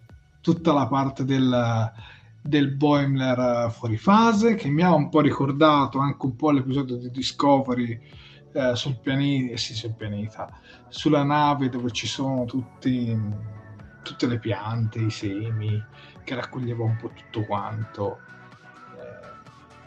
Eh, la terza stagione dove poi se ne va dove poi se ne va quel personaggio che veniva dall'Enterprise, che mi sfugge proprio in questo momento e vabbè, poi Boimler fu- fuori fase con quel rumore assordante, con quel colore bluastro. Mi piace perché comunque in Star Trek c'è sempre stata questa cosa del terrore del teletrasporto. Credo esista anche una malattia vera e propria associata anche al teletrasporto. Quindi devo dire che tutta questa sequenza io l'ho apprezzata moltissimo. A voi spettatori, tu Sofia, prego. Ma eh, c'è poco da dire, è, è, è geniale, è, è, tutto, è tutto veramente geniale ed è tutto veramente un sacco carino. Eh, l'energia di Rutherford è sempre qualcosa di meraviglioso da vedere su schermo, è talmente entusiasta della vita questo ragazzo che veramente io non so come faccia a sopravvivere in una nave come la Serritos, ma forse sopravvive proprio perché è così entusiasta della vita. E poi, vabbè, che dire, direi che qui hanno fatto un attimino il momento fanservice per la Sofia apposta, perché mi hanno messo come ufficiale anziana di, della capitana, diciamo, sostitutiva, una, una vulcaniana, e io giustamente ci sono andata subito a nozze, perché come sapete io ho un debole per, per i vulcaniani. Tra l'altro mi sono anche piaciuti... Eh, come? Non è capitano la vulcaniana. Pardon. No, non è, capi- no, non è capitano, è... è gli ufficiali anziani. È tra gli ufficiali, sì, infatti l'ho detto, è, tra gli uffi- è come ufficiale anziano, sì, sì. E, e, anche lì appunto l'ho, l'ho, adorata come cosa. Mi mancava di vedere un po' un vulcaniano presente su schermo, infatti in questo episodio mi hanno accontentata. Ma devo dire che molti, come vedo anche nei commenti, hanno apprezzato il fatto che dopo il danno del teletrasporto rimanga appunto anche il rumore intorno al povero Boimler, decisamente assordante, decisamente noioso, soprattutto se l'episodio lo ascolti con le cuffie, dà un fastidio incredibile, ve lo posso assicurare perché oggi l'ho rivisto per la seconda volta l'ho guardato con le cuffie e mi hanno fischiato le orecchie per tutto il tempo. che gioia, insomma. Sì, sì, no, comunque la, la scena, le scene mi hanno fatto veramente morire da ridere. Finalmente il rumore insopportabile del, tra- del teletrasporto mantenuto per un bel po', ci dice Riccardo Frascano. Eh, mi ricordo, ci dice Sergio Fabbi, che il capitano Archer di Enterprise aveva il cane a bordo e Michele Gasparini dice è lo scotto del cane inverso che l'ha teletrasportato chissà dove. È vero, questa cosa viene menzionata nel, nel primo film eh, Star Trek 2009 poi questa scena del teletrasporto è da ridere Boemer tutto felice che va volontario e dopo si ritrova quasi invisibile con eh, quel suono assordante poi abbiamo altri commenti, anche KNG con la Forge e la Bajoriana. Poi anche McCoy era terrorizzato del teletrasporto, anche la Polanski, anche Coso lì, cioè ci sono tantissimi personaggi che in Star Trek con il teletrasporto, insomma, ci, convive- ci convivevano malissimo. Però mi fa ridere, mi ha fatto ridere anche questa scena in cui c'è Poimer che si cambia la pettinatura e ha detto così sono da promozione e poi insomma voleva fare tanto colpo poi ha fatto peggio perché era andata nel modo peggiore che potesse capitare. Poverino. Sì sì. Andiamo avanti andiamo avanti con eh, eccoci qua la prossima. E prego Sofia Ok, allora Boimler, una volta appunto affitto da questo grosso problema, afflitto da questo grosso problema, eh, appunto diciamo seguito al teletrasporto, va in infermeria e con l'aiuto di Rutherford risolvono uno dei problemi, ovvero il fastidioso suono. Però il problema è che è ancora sfasato. Tana ha quindi avvisato la divisione 14, che, la quale ci, ci, dice si occupano di malattie spaziali e altri misteri scientifici. Hanno, a sua detta, un eccezionale centro benessere sul pianeta Endicro, Endicronimas V, che, che tutti quanti chiamano la tenuta. Um, in questo modo, diciamo, appunto, potranno mettere al, al sicuro Boimler e curarlo. Per questa piccola missione an- andranno appunto Boimler um, Tandy e il cane, che verrà anch'esso poi lasciato nella, nella tenuta. Nel frattempo Mina registra il suo diario del capitano. Uh, la Serritos è in rotta sul pianeta Quopa per le, de- per le, riparazioni del sistema di filtrazione dell'acqua. Una volta completata, poi si incontreranno con la Rubidox. Um, Amina a questo punto uh, nomina, nomina, primo ufficiale, ma- nomina Mariner come primo ufficiale per questa missione. Um, Mariner e la squadra di equipaggio di Amina scendono quindi sul pianeta. Secondo i rapporti, il primo contatto non è stato esattamente facile, quindi si deve cercare di contattare le autorità locali e da qui iniziano una serie di situazioni in cui Mariner fa una serie di figuracce cap- e ci fa capire che c'è qualcosa che non va in lei, cioè che effettivamente, infatti questo lo dirà anche Mina, non è la stessa Mariner che ha conosciuto durante l'accademia, non è la Mariner che era tanto speranzosa, che aveva tanta voglia di fare, che vedeva la, la federazione o comunque la flotta come una seconda casa, ma appunto il tempo l'ha fatta cambiare. Um, alla fine si ritrovano sulla Ru, Rubid, Ru, Rubidox, mi sem- non, mi ricordo, non so pronunciarlo, Rubidox. Di, Rubidox um, dove un essere si ciba di tutta l'elettricità presente. Da qui Mariner, da, da Mariner parte diciamo, la scintilla e torna l'astuta ed eroica di sempre. Um, salta fuori che in realtà stava facendo apposta a comportarsi in un modo un pochino più avventato e incapace perché aveva rifiutato che Amina gli avrebbe offerto un incarico sulla Auckland e non voleva rimanere incastrata in un lavoro che non le piace che dire, succedono tantissime cose nel giro di pochissimi minuti. eh, tante cose appunto anche importanti e mh, appunto diciamo in effetti riusciamo a capire un po' di più che cosa frulla per la testa alla cara Mariner. Diciamo che lei, come si riesce un po' a capire mh, e come lei più volte diciamo, come dire, um, so, diciamo, sottolinea anche all'interno de- degli episodi precedenti, non è interessato ad avere un effettivo incarico, vuole semplicemente stare lì e fare il suo, ma niente di più, niente di meno. Vuole magari brillare quando c'è un attimino l'opportunità, ma non vuole sforzarsi più di tanto.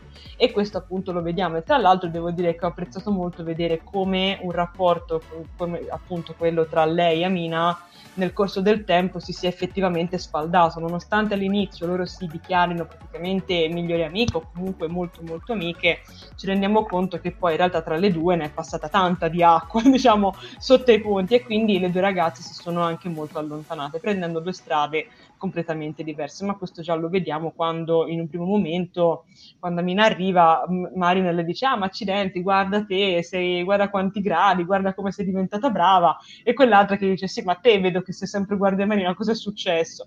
E ti dirò, Jared, l'ho apprezzata questa, mm. questa cosa, questo, questo tipo di rapporto. Tu cosa ne pensi invece di questa scena? Ma uh, sicuramente quando la nomina prima ufficiale mi è venuto in mente Tilly perché anche Tilly è guardia marina e viene nominata prima ufficiale così senza neanche seguire una scala gerarchica dei ruoli. Però c'è da dire che in realtà questi episodi di Lower Decks sono in realtà usciti prima della terza stagione di Discovery. Siamo noi che l'abbiamo visti dopo perché l'accordo di distribuzione internazionale è arrivato dopo e quindi quella, quella, parte lì sicuramente mi ha ricordato Discovery, un po' con il discorso di Tilly, e quando noi commentavamo di Discovery dicevamo non, c'era un precedente, non c'è mai stato un precedente, ma in realtà c'è stato, a questo punto c'è stato. Poi qui citazioni a non finire, eh, molto molto molto carina questa, tutta questa parte. Sì sì, approvata. Assolutamente. Però, se devo essere onesto, mi è piaciuta tutta la parte legata a Boimler. Che tra mm, l'altro in questo episodio vediamo una delle poche volte Boimler non fare coppia fissa con Mariner, ma farla un po' con gli altri due. L'ha fatta inizialmente con Rutherford e poi la fa tutta con Tandy nella parte successiva. È una cosa un po' diversa perché di solito vediamo sempre due coppie ben allineate fra loro. E questo diciamo un po' quello che penso io di questa parte qua. Okay. Vediamo un po' di commenti. Barclay in TNG era il, quello più terrorizzato di tutti. Esatto, mi sfuggiva il nome. Sì, esatto, Reginald Barclay. Eh, tra l'altro faceva anche delle cose sul ponte vetrame. Comunque, la tenuta suona come un titolo di un film horror. L'ho pensato anch'io, Riccardo. Eh sì. Sofia, qui le, le citazioni, i fan, qui i fanservice e le citazioni non si contano. Tanta tanta roba, ci dice Daria Quercia in questa parte dell'episodio mi sono nuovamente chiesto perché Mariner tiene la flotta stellare rifiuta ogni car- incarico o promozione. Me lo sono chiesto anch'io, sinceramente, e me lo chiedo da un po'. in realtà. Eh, a voi l'essere che rovina la Rubinox non ricorda quello dell'incontro a Farpoint? Bella citazione. Beh, un pochino sì. Eh, Mariner è intelligente e sarebbe pronta per salire di grado, ma per il momento sta bene così. Io sono d'accordo con lei. Quando sarà pronta, sicuramente salirà di grado. Ma poi sarei curioso di sapere quantità, perché non lo so, cioè io ho sempre identificati come giovani, insomma, che so, dall'età di Tilly, po', forse qualche anno in più, perché Tilly poi è stata, era ancora, era ancora nell'accademia, insomma poi è stata promossa sulla Discovery eh, però, cioè, se, se, quella mina è diventata capitano, allora a mm. questo punto Sazardar almeno una trentina d'anni ce l'aveva, o ce li ha avuti, boh, non lo so. Eh, che... Poi vediamo altri commenti, vediamo altri commenti. Mm, allora, eh, poverino Barclay, l'unica volta che il teletrasporto, l'unica volta che prova il teletrasporto succedeva di tutto e di più, assolutamente. Vuole stare con la mamma malgrado tutto, l'ho pensato anch'io. Ma sì, probabilmente. Ma andiamo avanti con la scena successiva che okay. secondo me qui iniziamo a diventare veramente entrare nella parte interessante. A bordo della Serritos sale lo specialista medico della divisione 14 per prelevare, per prelevare Boimler e il cane accompagnato da Tembi. E questo specialista non è altro che un alieno della stessa razza di Arex, ovvero gli Edosiani, della serie animata di Star Trek, che infatti hanno tipo tre braccia, se non, se non esatto. ricordo male. E c'ha anche un, una, una, risata inquietantissima, tra l'altro. Poi a un certo punto dice, eh no, ma questa è la mia risata. è vero. Vabbè, insomma, arrivati qua, eh, sulla nave della divisione 14 vediamo gli ufficiali con, eh, vediamo degli ufficiali con delle disabilità chiamiamole spaziali e, e vengono accolti da un ufficiale con un corpo metà giovane e metà anziano eh, che gli propone un ammutinamento. Boimler eh, ovviamente come tutti lo sappiamo un leccapiedi fa subito la spia e mentre viene poi rincorso dagli ufficiali della nave, Boimer praticamente alzandosi sulla divisa guarisce e viene poi buttato fuori dalla, dal portellone e si ritrovano poi tutti nella tenuta. Lasciate nella tenuta, commentiamola dopo. Intanto commentiamo questa parte qua. Ecco, sicuramente questa scena qua ricchissima di fanservice Ora qua in questa scena qui, cioè in questa foto non lo vediamo, ma c'è anche la salamandra gigante che vi avevo citato prima, ovvero quella da quel peggiore episodio di Star Trek Voyager, che ricordo anche molto poco e forse anche perché non lo voglio ricordare. Mettiamola così.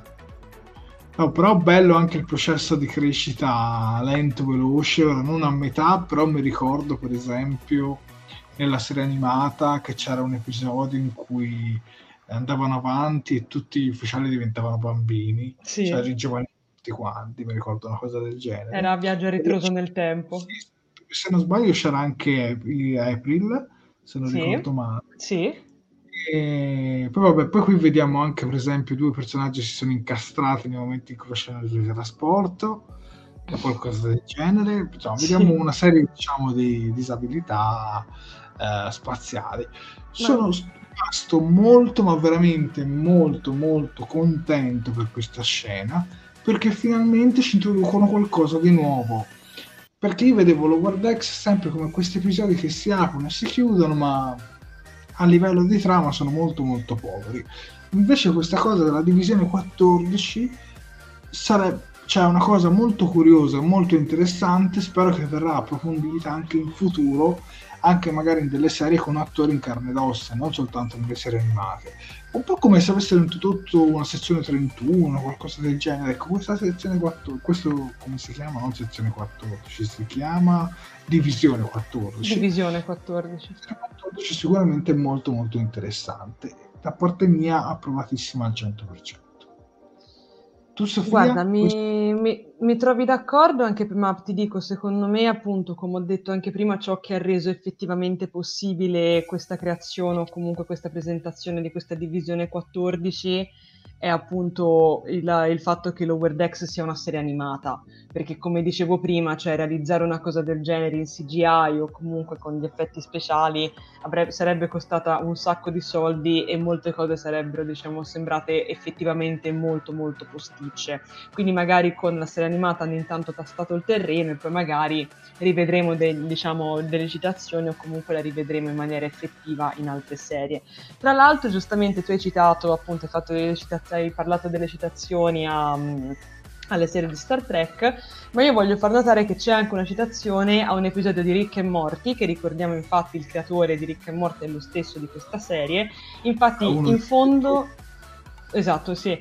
Vediamo che in fondo in questa immagine c'è una testa appoggiata su, su, una branda che tra l'altro sta giocando a carte in modo diciamo telematico con, eh, con un'altra persona e quello effettivamente è si può dire simile a un personaggio che noi vediamo in una serie, nell'appunto in un episodio di Rick e Morty, dove i nostri due protagonisti dovevano creare una canzone per salvare la Terra in una sottospecie di eh, talent show per salvare il, l'intero pianeta. E l'ho trovata veramente molto, molto, molto carina come, come citazione, o comunque come omaggio, anzi, mettiamola così. Sì, sì, sì, concordo pienamente con te. Michela Gasparini, effettivamente me lo sono chiesto, ma quanta, quanto caspita di anni ha Mariner? Eh, me lo sono chiesto anch'io. E quanti anni hanno tutti più che altro, perché non abbiamo delle sì, età. Io inizialmente davo che so 20 anni a tutti, a tutti i Lower Decks, ma magari gli altri hanno 20 anni, magari Mariner ne ha qualcuno in più, non lo so. Perché comunque se sono tutti, diciamo, guardia marina sono ancora in una fase della loro vita, mettiamo che si sono appena diplomati dall'accademia e sono stati buttati dentro la servita, lanciati. Quindi boh, io ipotizzo 20 anni, ma non lo so, penso Mariner qualcuno qualcosa in più. Magari Mariner è un po' più vecchia perché lei decide di stare eh, guardia marina e non vuole salire di grado, ecco, mettiamola così. Ma non Però, penso che abbia più di 25 po'. anni, insomma, cioè, non, non credo. Eh, Pamela che fa la lei da spia, ci dice Riccardo Pascale, Ledosiano, come ho detto anch'io, lo troviamo anche nella serie animata degli anni 70 che amo molto, Alex è un personaggio che mi piace molto, ma lui è dolce socievole, quello di World X è inquietante, concordo. Um, bella la corte dei miracoli, questa nave medica di casi strani, trovata simpatica e originale, assolutamente dare. Infatti, come ho detto prima, spero che questo tema verrà ritrattato anche in una delle serie successive, perché secondo me questa è una bella introduzione.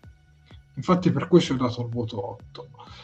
Eh, Mauro Ballanti, visivamente scena molto carina, le disabilità denotano grandi fantasie in fase di sceneggiatura. Il cane perennemente sorridente è divertentissimo, la precisità della scheggia impazzita capace di tutto. Eh, sì, sì.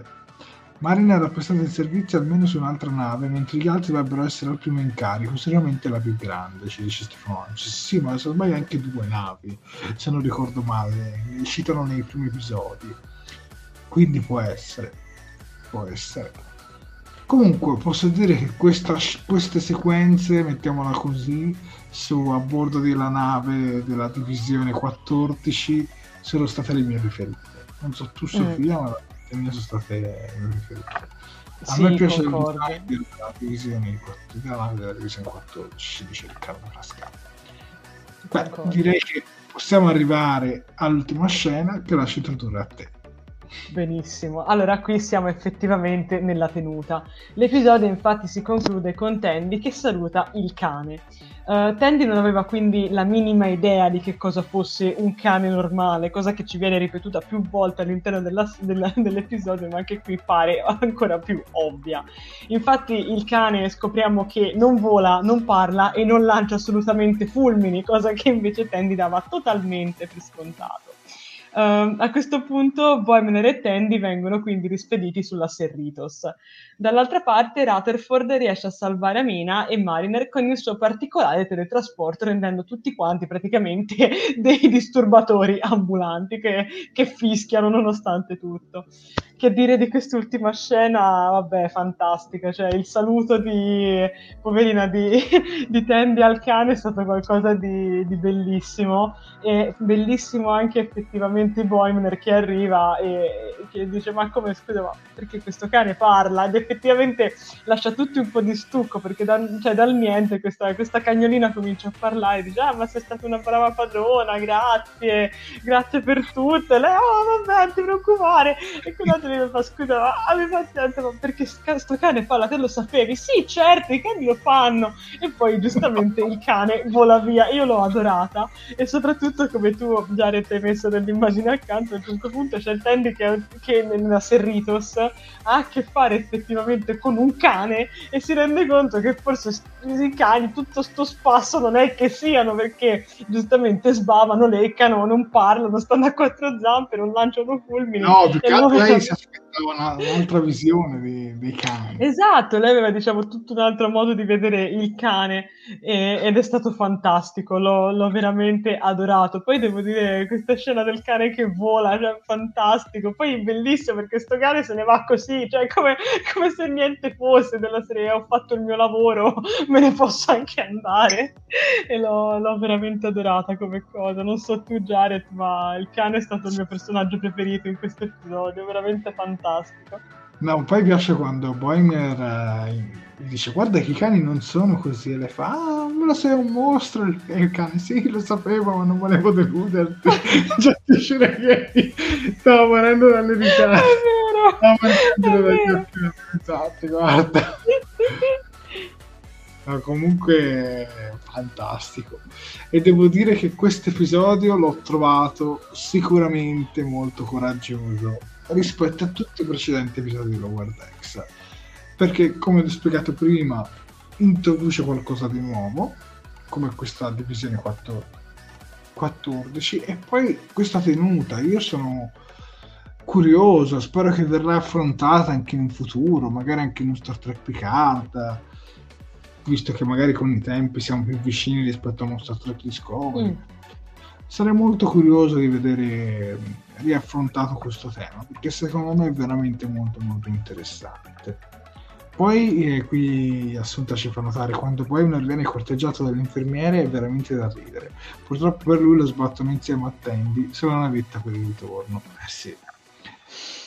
Il cane è un personaggione, ci dice Mauro Vallanti, e dalla quercia si rivede la medusa gigante spaziale di incontro a Farpoint, esattamente sul Giusto. finale. Eh, poi, vabbè, il, il, cane mi ha ricordato senza fine Simac, dove i cani parlanti ereditano la terra e si raccontano storie intorno al fuoco eh, sugli umani che sono immigrati su Marte, no, si corregge Giove, eh, ci dice Claudia Polloni. Eh, sul finale del cane ha dato il meglio, ci dice Stefano Ances a me il cane che saluta Tandy mi piace non poco, la canina che parla poi è meravigliosa. Vabbè, con questo, diciamo, con questa ultima scena si conclude questo settimo episodio e devo dire che arrivato fino a questo punto è stato secondo me il più convincente di tutta la serie, arrivato fino al settimo. E i prossimi, sempre secondo me, saranno tutti molto molto molto validi. Ottimo. 8 sia al 9 sia al decimo. Io direi che nelle prossime dirette affronteremo nella prossima sicuramente altri due episodi e poi ne facciamo una successiva in cui dedichiamo spazio poi all'ultimo episodio dove sicuramente ci saranno più cose da parlare, cosa ci aspettiamo sulla seconda stagione e cosa ci aspettiamo su alcuni personaggi che vedremo introdotti nell'ultimissimo episodio, ma ne parleremo sempre con gradi, quindi dobbiamo stare attenti a non fare spoiler. Bene, direi che arrivati a questo punto, Sofia, siamo in chiusura, a te gli appunti social. Ok, allora come al solito quando arriviamo a questo punto diciamo che facciamo un po' un refresh generale. Io vi ricordo che voi potete seguire le nostre dirette soprattutto sia sui nostri canali di YouTube sia sulla nostra pagina Facebook. Per quanto riguarda YouTube è molto semplice, in pratica dovete innanzitutto mettere un bel mi piace al video, commentarlo e condividerlo perché come al solito più siamo e più ci divertiamo. Ma la cosa più importante, se ancora non l'avete fatto, dovete assolutamente iscrivervi al canale e cliccare sulla campanellina degli avvisi per essere sempre aggiornati ogni volta che andiamo in onda con una diretta oppure che facciamo uscire un nuovo video. Per quanto riguarda Facebook, beh, la procedura è molto simile, mi raccomando dovete mettere un bel mi piace alla pagina, un bel mi piace oppure una love reaction alla diretta, commentare come se non ci fosse un domani e perché no, anche in questo caso condividere. Ma vi ricordo che i nostri social non si limitano a questi, infatti abbiamo anche il profilo su Instagram, il sito internet che diciamo, continua a essere perennemente diciamo, eh, ricco di nuovi articoli, news e tante novità del mondo di, nel mondo di Star Trek. Abbiamo poi il profilo Twitter e poi abbiamo una novità che ci sta ormai accompagnando da qualche mese abbondante. Infatti, se ci volete supportare ulteriormente, vi potete anche abbonare sul nostro Patreon. Sono, sono, disponibili l'abbonamento primo ufficiale a 2 euro al mese, che vi consente di ricevere un attestato di ringraziamento via email, come nel caso di Fabio Bruschi, Giordano Bracalente e Claudia Polloni, che ci tengo sinceramente a ringraziare. Inoltre abbiamo anche l'abbonamento capitano a 5 euro al mese, che invece vi beneficia dell'attestato più la menzione nei titoli di coda di Talking Track ovvero il vostro nome comparirà nella sigla finale delle nostre dirette, come sta succedendo ad esempio ai carissimi Assunta Viviani, Alberto Cuffaro e Marco Nazzaro. Vi ricordo che questa però non è assolutamente una forma di lucro verso Star Trek, ma semplicemente un piccolo modo di sostenerci verso Talking Track e verso quello che facciamo. Penso di aver detto tutto, caro Jared, quindi ti lascio la parola per le conclusioni. Grazie Sofia, direi che sì, hai detto praticamente tutto quello che devi dire e io ringrazio a questo punto Sofia per la, per la sua competenza. Io ringrazio Jared per avermi fatto partecipare in questa diretta e per tutto l'amore che ci mette per preparare tutto quanto ogni volta. E, e soprattutto fare... ringrazio anche il nostro pubblico. Facciamo un bel applauso al nostro pubblico. Accidenti, dai. accidenti.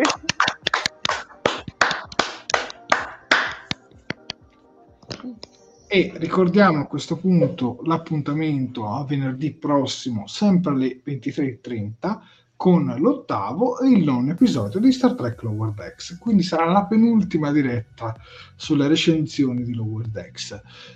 Recensiremo l'episodio Veritas e Punto Critico. Inoltre, piccola ultima postilla, questa diretta, a partire da mercoledì prossimo, verrà distribuita sui canali di Fantascientificast in formato podcast, quindi se la volete riascoltare, se la dovete recuperare, se volete farla sentire a tutti i vostri amici appunto in formato podcast, la trovate direttamente lì. Io vi invito un'altra volta ad iscrivervi al canale qualora non l'aveste ancora fatto e direi che a questo punto Sofia si vola. Si vola.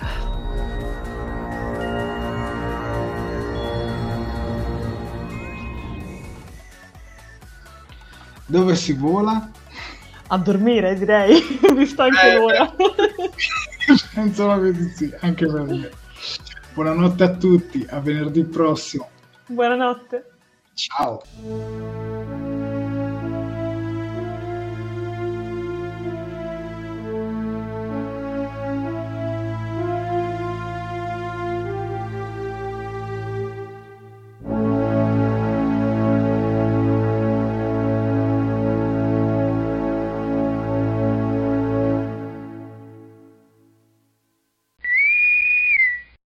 Fantascientificast e Talking Track sono produzioni amatoriali, non si intende infrangere alcun copyright, i cui diritti appartengono ai rispettivi detentori. Fantascientificast e Talking Track non sono in nessun modo affiliati o sponsorizzati da CBS Corporation o da chi detiene l'uso del marchio Star Trek in Italia. Il podcast ha carattere esclusivamente ricreativo e divulgativo, non ha alcun scopo di lucro e viene diffuso gratuitamente. Autorizzazione SIAE 56125359. Nessun byte e nessun tribolo sono stati maltrattati durante la produzione di questo podcast.